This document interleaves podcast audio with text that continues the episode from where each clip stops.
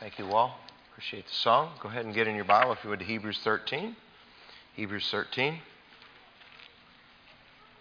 We are uh, nearing the end of our Sunday night series on the rightful authority, how to use it, why it exists, how to follow it. And uh, I really only have one more uh, message in this series that I have planned, and uh, after that, we will either go uh, through the book of 2 Timothy uh, verse by verse, or I've got a couple of uh, doctrinal uh, issues that uh, I've been thinking and praying about addressing too. So just pray for me. I want to please the Lord. I want to be a help to you.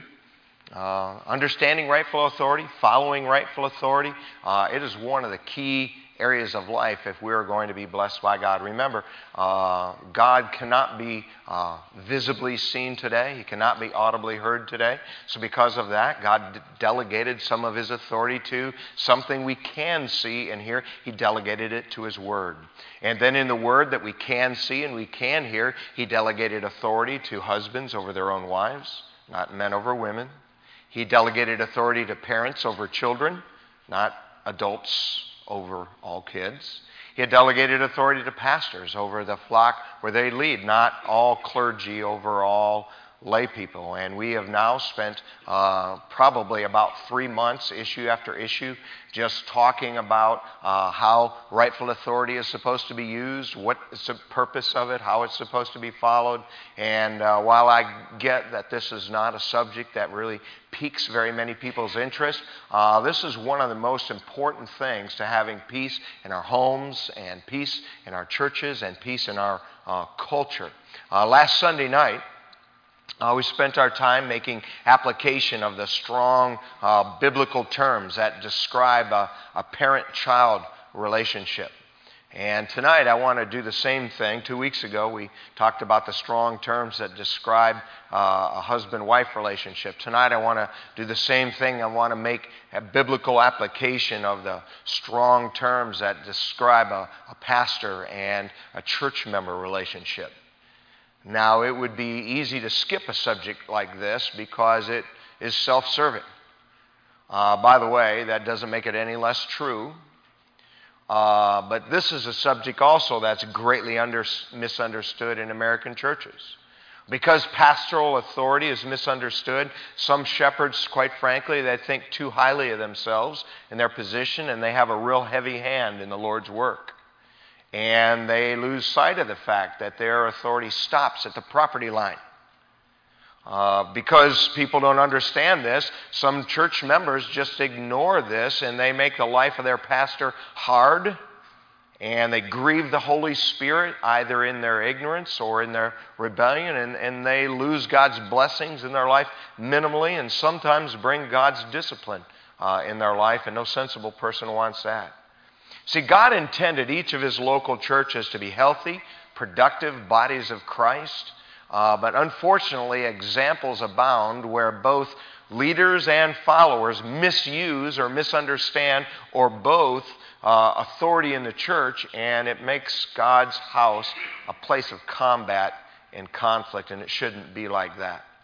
And so, just like the last two uh, lessons, I plan to uh, read uh, and briefly talk about some of the scriptures that relate to this issue, and then uh, some of these strong terms and strong phrases. And then uh, what I want to do is I, I want to pause and, and just make some practical application uh, of that.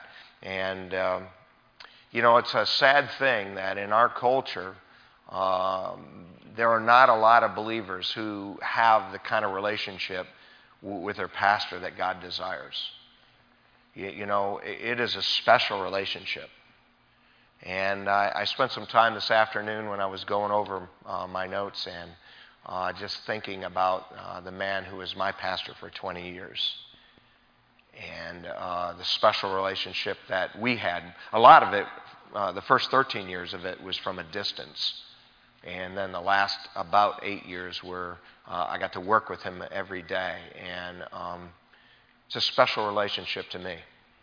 I uh, got to see him a few weeks ago. I don't see him much anymore. I, I, I'm not a good person at um, follow up. Uh, when, when people are around, I, I, do good at investing in that relationship. But when their life and my life, not for bad reasons, just have gone different directions, I'm not good at being the kind of person who follows up. Uh, but I got to see him the other day and spend some time with him, and I just can't tell you what that meant to me and uh, how hard it is for me to see him um, just be weak. And, um, you know, he, he to me was just so vigorous and had so much life. It's hard to see him different than that. But uh, tonight I want to talk about our relationship. And uh, if you're going to get mad that this seems self serving to you, I'm sorry for your attitude. Uh, I'm just going to teach the Bible. Uh, go ahead and stand if you would and honor God's word. Tell them I thought is just pastor and the sheep they shepherd. Pastor and the sheep they shepherd. Hebrews chapter 13, verse 7 says, Remember them which have the rule over you, who have spoken unto you the word of God, whose faith follow, considering the end of their conversation. Verse 17 Obey them that have the rule over you. Submit yourselves, for they watch for your souls as they that must give account, that they may do it with joy and not with grief, for that is unprofitable for you. Verse 24 Salute all them that have the rule over you, and all the saints, they of Italy salute you. Thank you. Might be seated.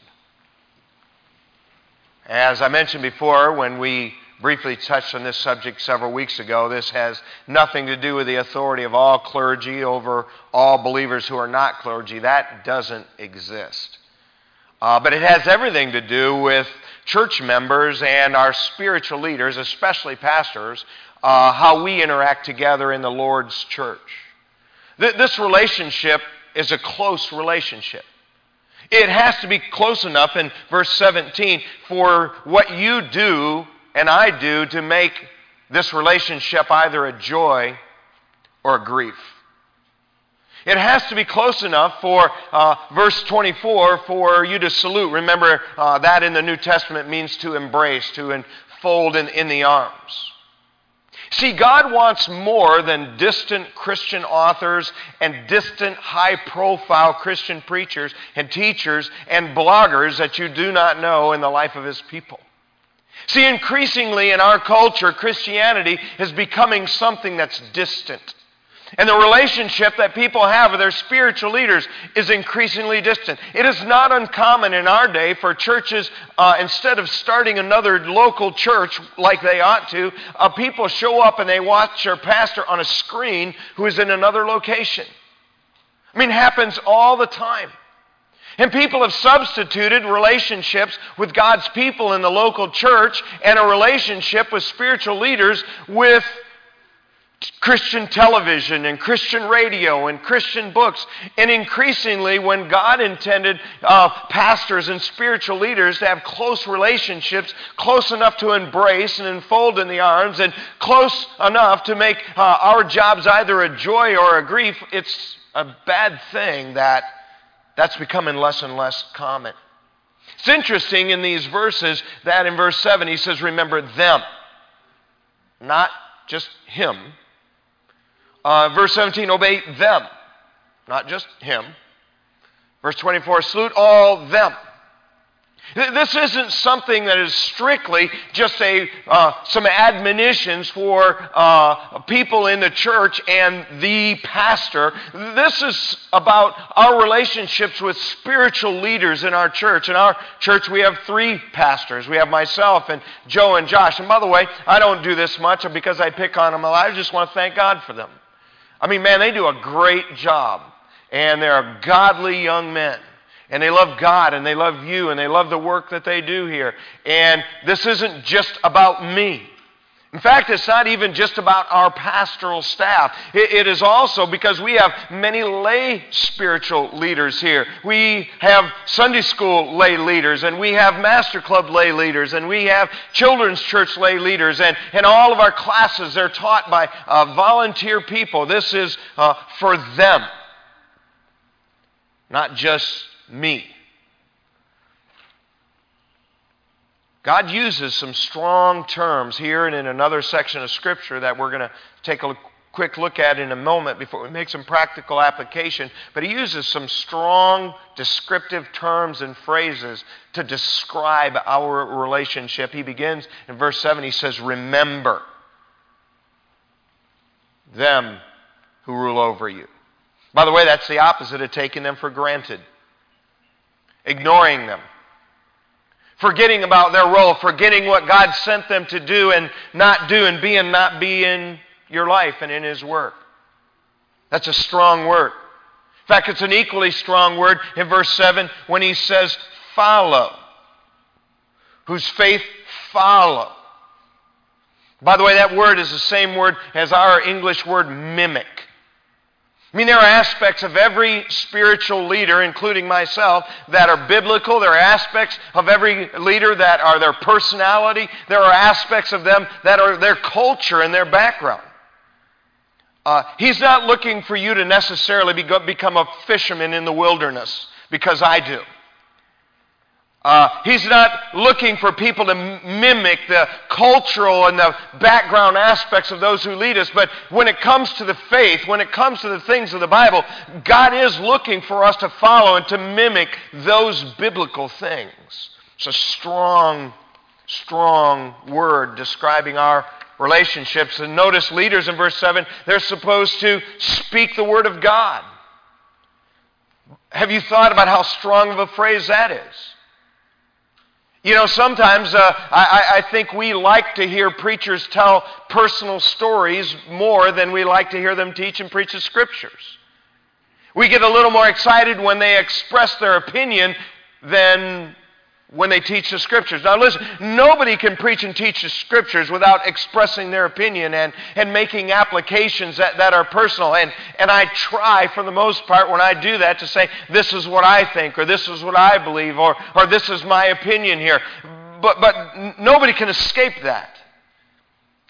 But it's a powerful thing when in this relationship, primary relationship of me and you and you and your other spiritual leaders here who teach and preach is to speak the Word of God. That's a strong phrase. Just like in verse 17, those are strong words. Obey them that have the rule over you. Submit yourselves. Those are strong words. By the way, mature and godly leaders give as few direct orders as possible. Uh, when we taught in detail on husbands and wives, I, I, I think it's a big mistake, though God made husbands the authority over their wife. She's not your child, she's your wife. And I think the times when you step up and say, listen, I, am the husband here, this is the way we need to do it. Those, if you're a wise leader, those don't happen much. It's the same thing with the pastor. I try to understand the fact that this whole pastoral chip, well, I'm the pastor here, uh, I don't play that chip very much. It, it ought to mean something when a spiritual leader says, you know what, this is what I think should be done. But they're strong, strong words. Leaders in verse 17, they watch for the souls and give account to God for how they do so. I mean, that is a strong term. Watch, like we talked about earlier, means to guard, and it's not just simply see them.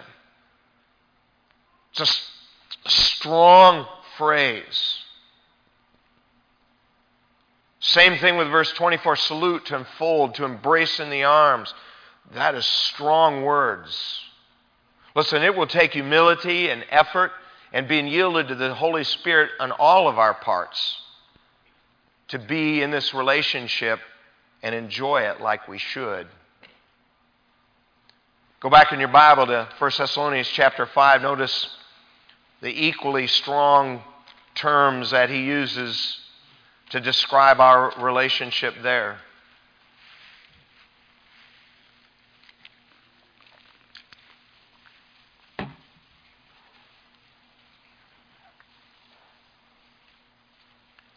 Notice what he says in 1 Thessalonians chapter 5 verse 12. It says, "And we beseech you, brethren, to know them which labor among you and are over you in the Lord and admonish you." And to esteem them very highly in love for their work's sake, and be at peace among yourselves. Notice that followers know them which are over them in the Lord. By the way, that's more than just listening to them preach and teach. That is to get to know them. I, I, I, believe that every one of us, whether it's you and your relationship with your deacons, you and your relationship with your adult Bible teacher, you and your relationship with your pastors, I, I think it's good for us to know each other. It's a strong word. Verse 13 followers are to esteem them who lead them very highly in love. And if you know anything about humanity and the humanity of those who uh, lead us, even those who are well intentioned, we know that at times we will be esteeming people who don't deserve our esteem. They're just people. And we do so because God has placed them in some role in our life and in His church. But that's a strong, strong term. Notice spiritual labor, leaders in verse 12, they are supposed to labor among you. When it comes to God's work, there's no such thing as uh, somebody sitting in an ivory tower doing very little themselves and just directing other people to work. It is a responsibility of every spiritual leader to labor among the people of God, to be an example of what it means to have a good work ethic in life, to be an example of what it means to have good work ethics in ministry. Uh, leaders to labor among them. That, those are str- that's strong phraseology about our relationship there over you and the Lord. That doesn't mean better than, it's a pecking order in decision making strong words. And I've said this multiple times in this series all of our roles are not an inferior submitting to a superior, it is two equals filling a role that God established in these situations. Notice leaders in verse uh, 13 or uh, verse 12, they admonish you. You say, I just want a pastor who's going to uh, love me and be encouraging to me. No, uh, uh, your spiritual leaders at times do admonish you. They're supposed to correct things. They're supposed to intervene at times in a way to make things happen differently than we plan for them to happen. And I'll tell you just from firsthand experience, that's a very difficult thing to do. You say, why? Most adults uh, say they believe in correction, but what they believe in is them correcting other people, not them being corrected. Strong words we should find in the teaching and preaching and leadership uh, in any spiritual setting in which we find ourselves, we, we should find somebody who admonishes us from time to time, somebody who inspires us to bigger things and better things and fixing things. It is a part of our relationship. Remember, follow, obey, know them, esteem, embrace, speak the word of God, watch for their souls, rule over, labor. Strong words. And in light of these strong terms about our relationship, what I want to do is I'd like to just spend the rest of our time on some practical helps for all of us in our relationship. Go, please, first in your Bible to John 13.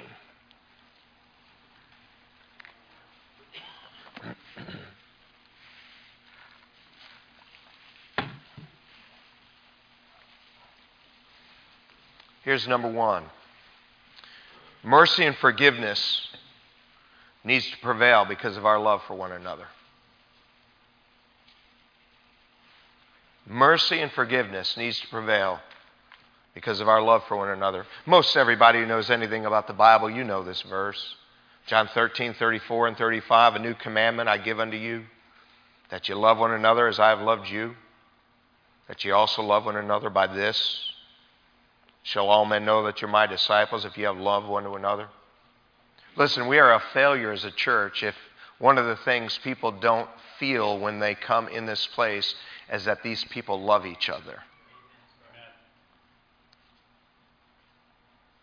That's important. And when people love one another, we allow mercy and forgiveness to prevail when we disagree. I think anybody can understand this teaching of Jesus, but I find it to be one of the more difficult things he taught us to practice. I think most of us find it easy to love and have mercy and forgiveness prevail when it's our family, our friends, but we don't always do that like we ought when it comes to spiritual leaders and those who follow us. Do you know, the more people are together, the more reasons that will always come up for us to conflict. Have you ever thought about that? I mean, think about how easy it is to get along with a television preacher. He never expresses any authority over you. You never have to deal with any of his faults and flaws. You just see him for a few minutes from the pulpit. Super easy. By the way, it's also very easy to get along when you come one hour a week and you sit and you don't ever do anything really together. You come and you sit and you sing together and you listen to some guy together or watch some guy on a screen together and you just turn around. It's really easy to get along. But you know, in a biblical church, it's different from that. We're together a lot. And have you ever thought about this? We're together a lot in the areas of life that are the most difficult to be together. Do you know what we feel strongly about, most strongly about in life? Our money, our kids, and our religion. And so here we are in many cases, three or four times a week together and working together and serving together, and our kids are together. And, and I'm going to say there are, and by the way, I'm not aware of any problems at this time. This was on my schedule to preach. And so if you got something on your mind that you think this is about, you're wasting your energy.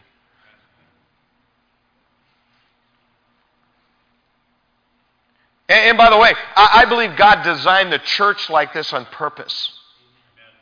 He, he didn't call the church his bride and his body and then intend that to just be together on a casual basis uh, once a week. Listen, he wants our lives intertwined because that is really the only way we really grow to love people. When you spend time with somebody and you've got to work with them and you've got to work through the difficulties of kids not getting along and you've got to work through the difficulties of having different views on this or that ought to be done. And listen, it takes love and patience with one another. And God did this on purpose because He wanted us to grow. And so, if you and I are going to follow these strong terms and fulfill them in, in, in, our life, we are going to have to let mercy and forgiveness prevail as we deal with each other.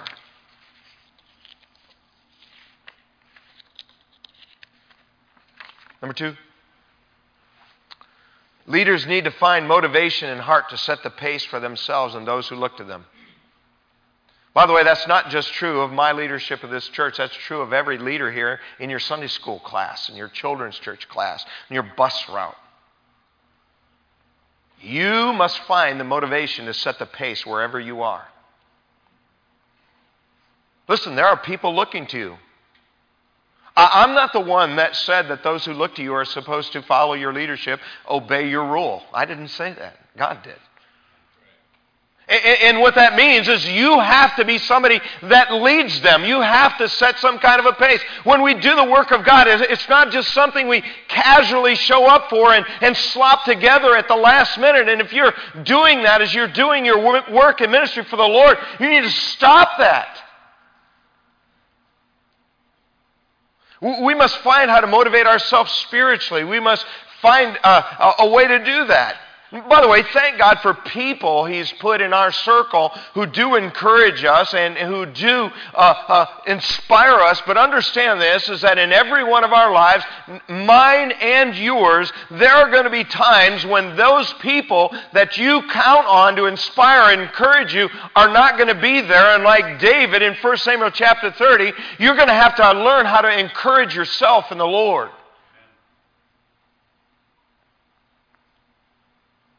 Even the best and most sincere leaders and followers at times find that there's nobody there and they need God. By the way, that's what we're here for.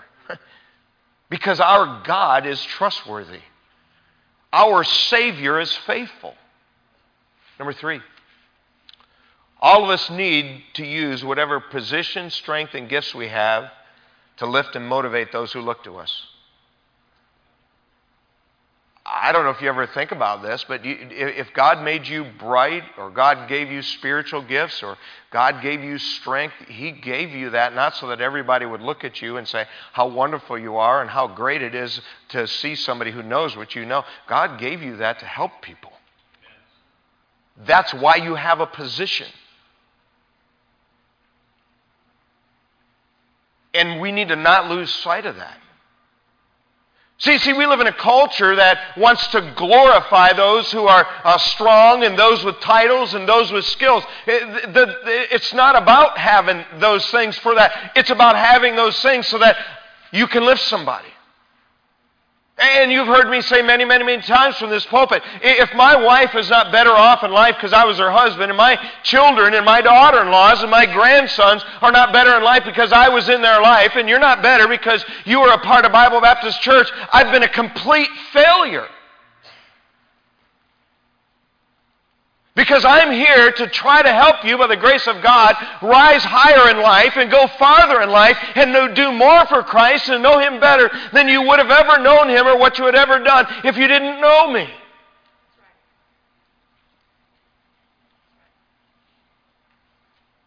And none of us will ever lift anyone or reach out when we're nitpicking at people's faults and focused on their weaknesses. Listen, it, shouldn't shock anybody that the very best human leader is just a person. The best from among men is still a man at best. That is true for leaders, that is true for followers. Number four, we all need to have enough sense to build and support leadership and authority whenever God has established it. You've heard me say this a bunch in this series. You don't lift yourself tearing somebody else down. No husband lifts himself up tearing down his wife. No wife lifts herself up tearing down her husband. No parent lifts their children up, tearing down the other parent. That, that's just not the way it works. You don't lift yourself up, tearing down your Sunday school teacher, tearing down your deacons. You don't lift yourself up, tearing down ministry leaders here. You don't lift yourself up, tearing down pastoral staff here that's not the way you lift yourself up. You take yourself down.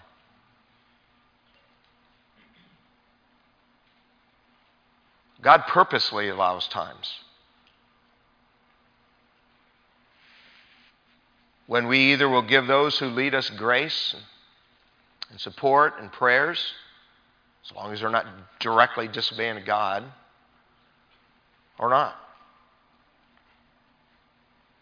And I say to anybody who has authority here, you need to make sure you use that to support what's good and right. Number five, we all need to work on trusting people. you know, it's a healthy thing to trust people to a degree. Not like you trust God, not like you trust the Bible, but it's a healthy thing to trust people. No, I don't know. I, I don't know how many of you are wired like me. Some people they're just trusting people, and, and they just do really good at trusting people. I'm wired the opposite. Uh, you might not be like this, but to me, it is a very unnatural thing to trust people. And it needs to become, for those of you who are wired like me, it needs to become a supernatural thing. Because we need to trust people. Not like we trust God, not like we trust the Bible, but, but I, I'm talking about it is not a bad thing for a follower to trust their leader and leaders to trust their followers.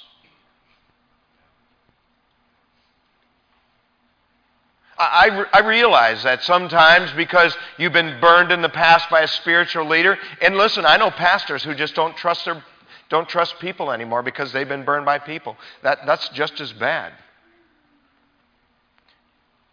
When we trust those that God has given to us in our life, we're trusting God. Did you hear me?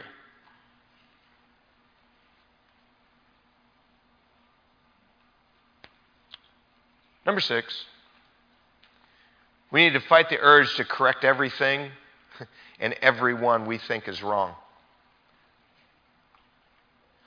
I think it is human nature to be just an expert at spotting faults and flaws with the people around us. Uh, probably, human nature being what it is, if I were to give you the name of anybody here that you know very well at all, you could list their faults and flaws. That's just the way we are. I say it's good. I say it's the way we are. You know, at times, godly people do want our input and they do want our feedback. But I want to tell you the accuser of the, of the brethren in Revelation chapter 12, that's Satan. You know, before you feel like you need to correct somebody who's doing this or, or not doing that, why don't you ask yourself this simple question How many times have I complimented them and encouraged them? And you know what? If you can't find much of a record of you saying positive things to them and you encouraging them, why do you feel like you are appointed by God to correct them? I, I, I want you to let that sink in. You know, probably if you found somebody and over the course of the last few months you've complimented them five or seven times and encouraged them that many times, you know what? Maybe you could pull them aside and say, you know what? Blah, blah, blah. But that's not what we do. We, we somehow feel that we are appointed by the Spirit of God uh, to correct everybody and everything, and, and everybody's beliefs revolve around I believe, well, they're right here, but they're wrong there. Like each one of us as individuals is the absolute pinnacle and apex of the truth. That, that, that, that is a demonstration of zero humility.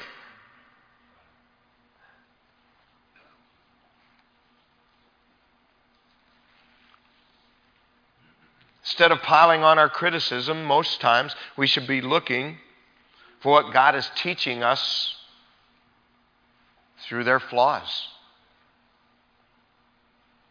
Number seven. I go to Romans chapter 15. By the way, I'm just making practical applications of, of these strong terms.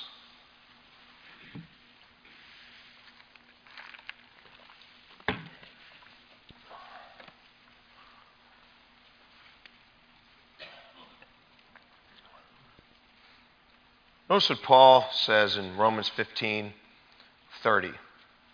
He says, Now I beseech you, brethren, for the Lord Jesus Christ's sake, and for the love of the Spirit, here it is, that you strive together with me in your prayers to God for me.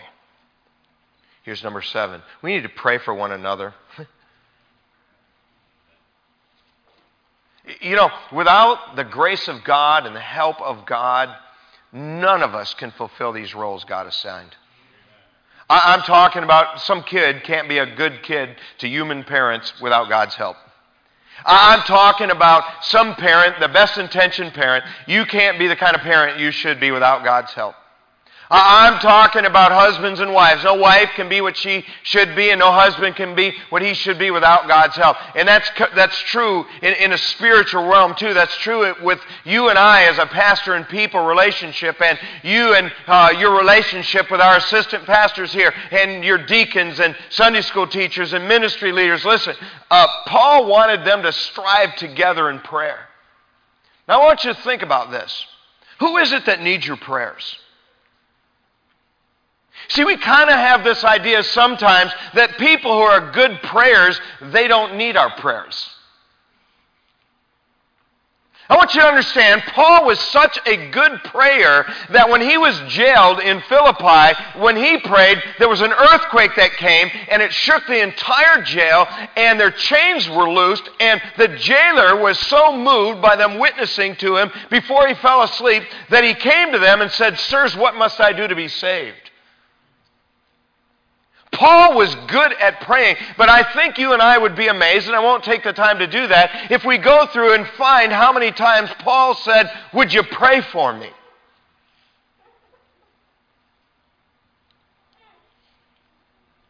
You know, I believe every leader would be a better leader if those who looked up to them and followed them prayed for them.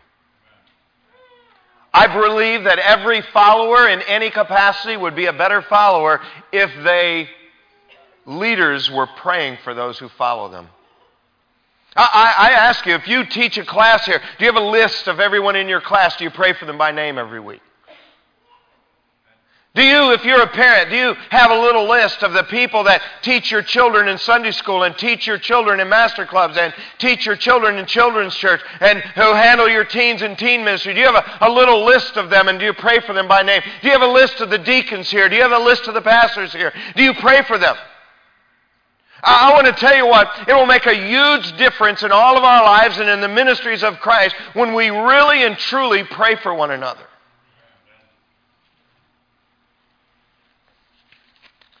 These words are difficult words. They're strong terms. These roles are hard to fill, but they're designed to produce something special. All of them. Which gets us to our last thing tonight, number eight. When you cannot fill the role assigned to you by God in the church, you need to quietly move on without stirring up any trouble.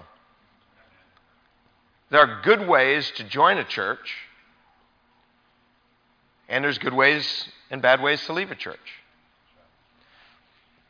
I am amazed over the years at the carelessness some people exhibit in how they join a church. I mean, I have literally had people who listened to my sermons online and said, Hey, I'm going to be in town this weekend. Can I join? I said, You've never been here. I said, You need to show up. You need to meet our people. You need to see what goes on. Well, you don't want me. No, I just don't think that's a good way to join the church. I had one guy was mad at me. Listen to my sermons online. He came here one time. He emailed me and said, I want to join. I said, You know what? I said, Why don't you come a few more times, see what's going on?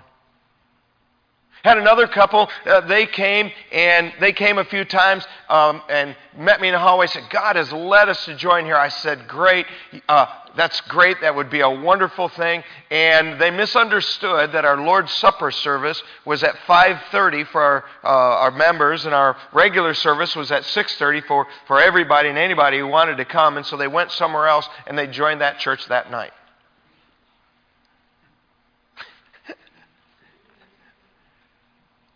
Listen, the Spirit of God is not flippant like that. And, and, when we choose to join a church, when we choose to say, do you know what? The Lord has set me in this body. That's what 1 Corinthians 12 says. That is a serious thing. It's not something you do and undo in a day. It is something that you spend time understanding and spend time knowing what's going on and you seek the mind of God. I'm not talking about we find somebody and we lead them to Christ and baptize them. That's, that's not what I'm talking about. I'm talking about you're one of the Lord's sheep and you're trying to find the body of Christ where He's sent you. That is a big deal. There's a way to do that that's good and bad. And because the church is so important, there's ways that to leave that are good and bad. Do you know what I've seen most of the time over the years, other than when people move? People make that decision in anger. And they're mad, so they go. Can, I just say this? There's a reason that James 1:20 says the wrath of man worketh not the righteousness of God. You will never think clearly until you first get the anger out. You, you'll just never think clearly. And what I have found generally to be true is that when people left somewhere angry and came here, eventually they just got angry here and left angry. Not universally, but generally. I don't think that God wants us making that big decision in anger. And since the church is so important to Jesus, he calls this the body of Christ, the scriptures do. It's the bride of Jesus. That is something that I would never want to mistreat. Do you know, have you ever known anybody, they're angry and then they're angry that other people don't aren't angry with them.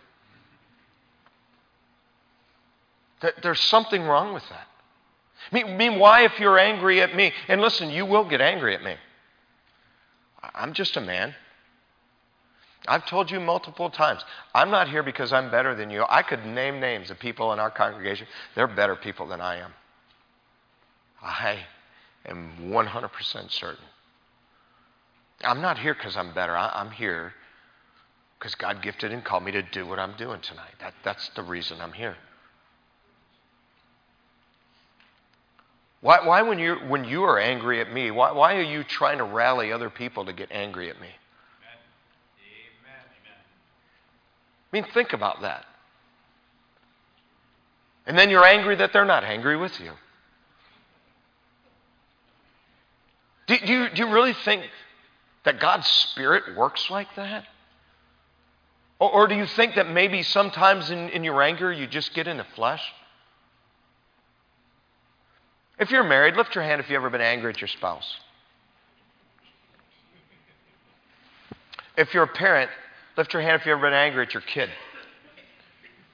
I won't ask you to lift your hand, but you know what? The same number of hands would go up if I said, lift your hand if you've been angry at your pastor. Say, why? Because that's what happens in relationships. That, that's what we have. We have a relationship, it's a special one. And the more potential a relationship has to be special, the more potential there is to be angry and not have that.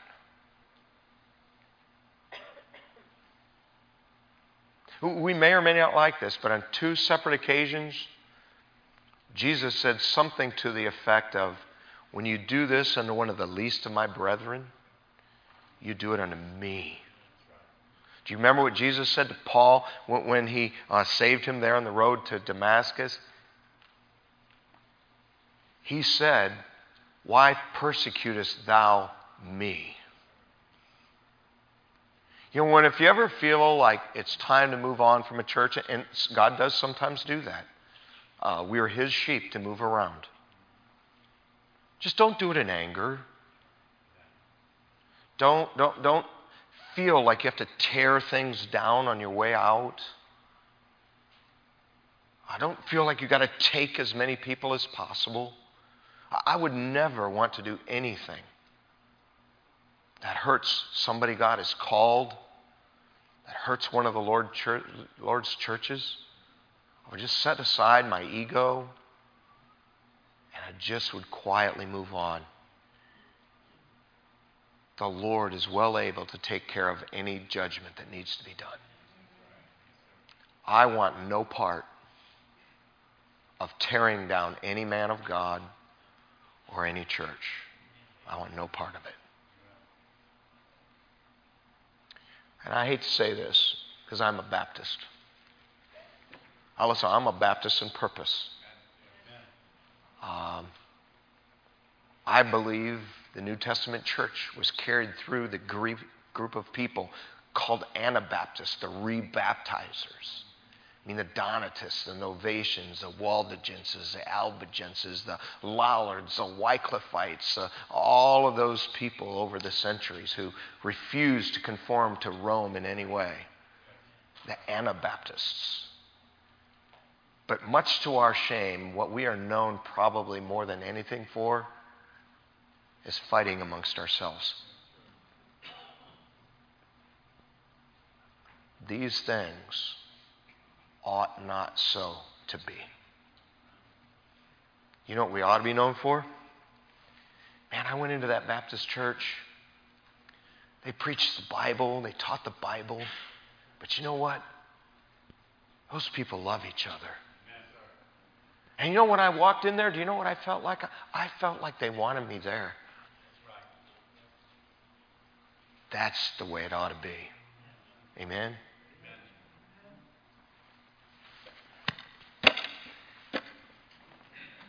If you quietly stand.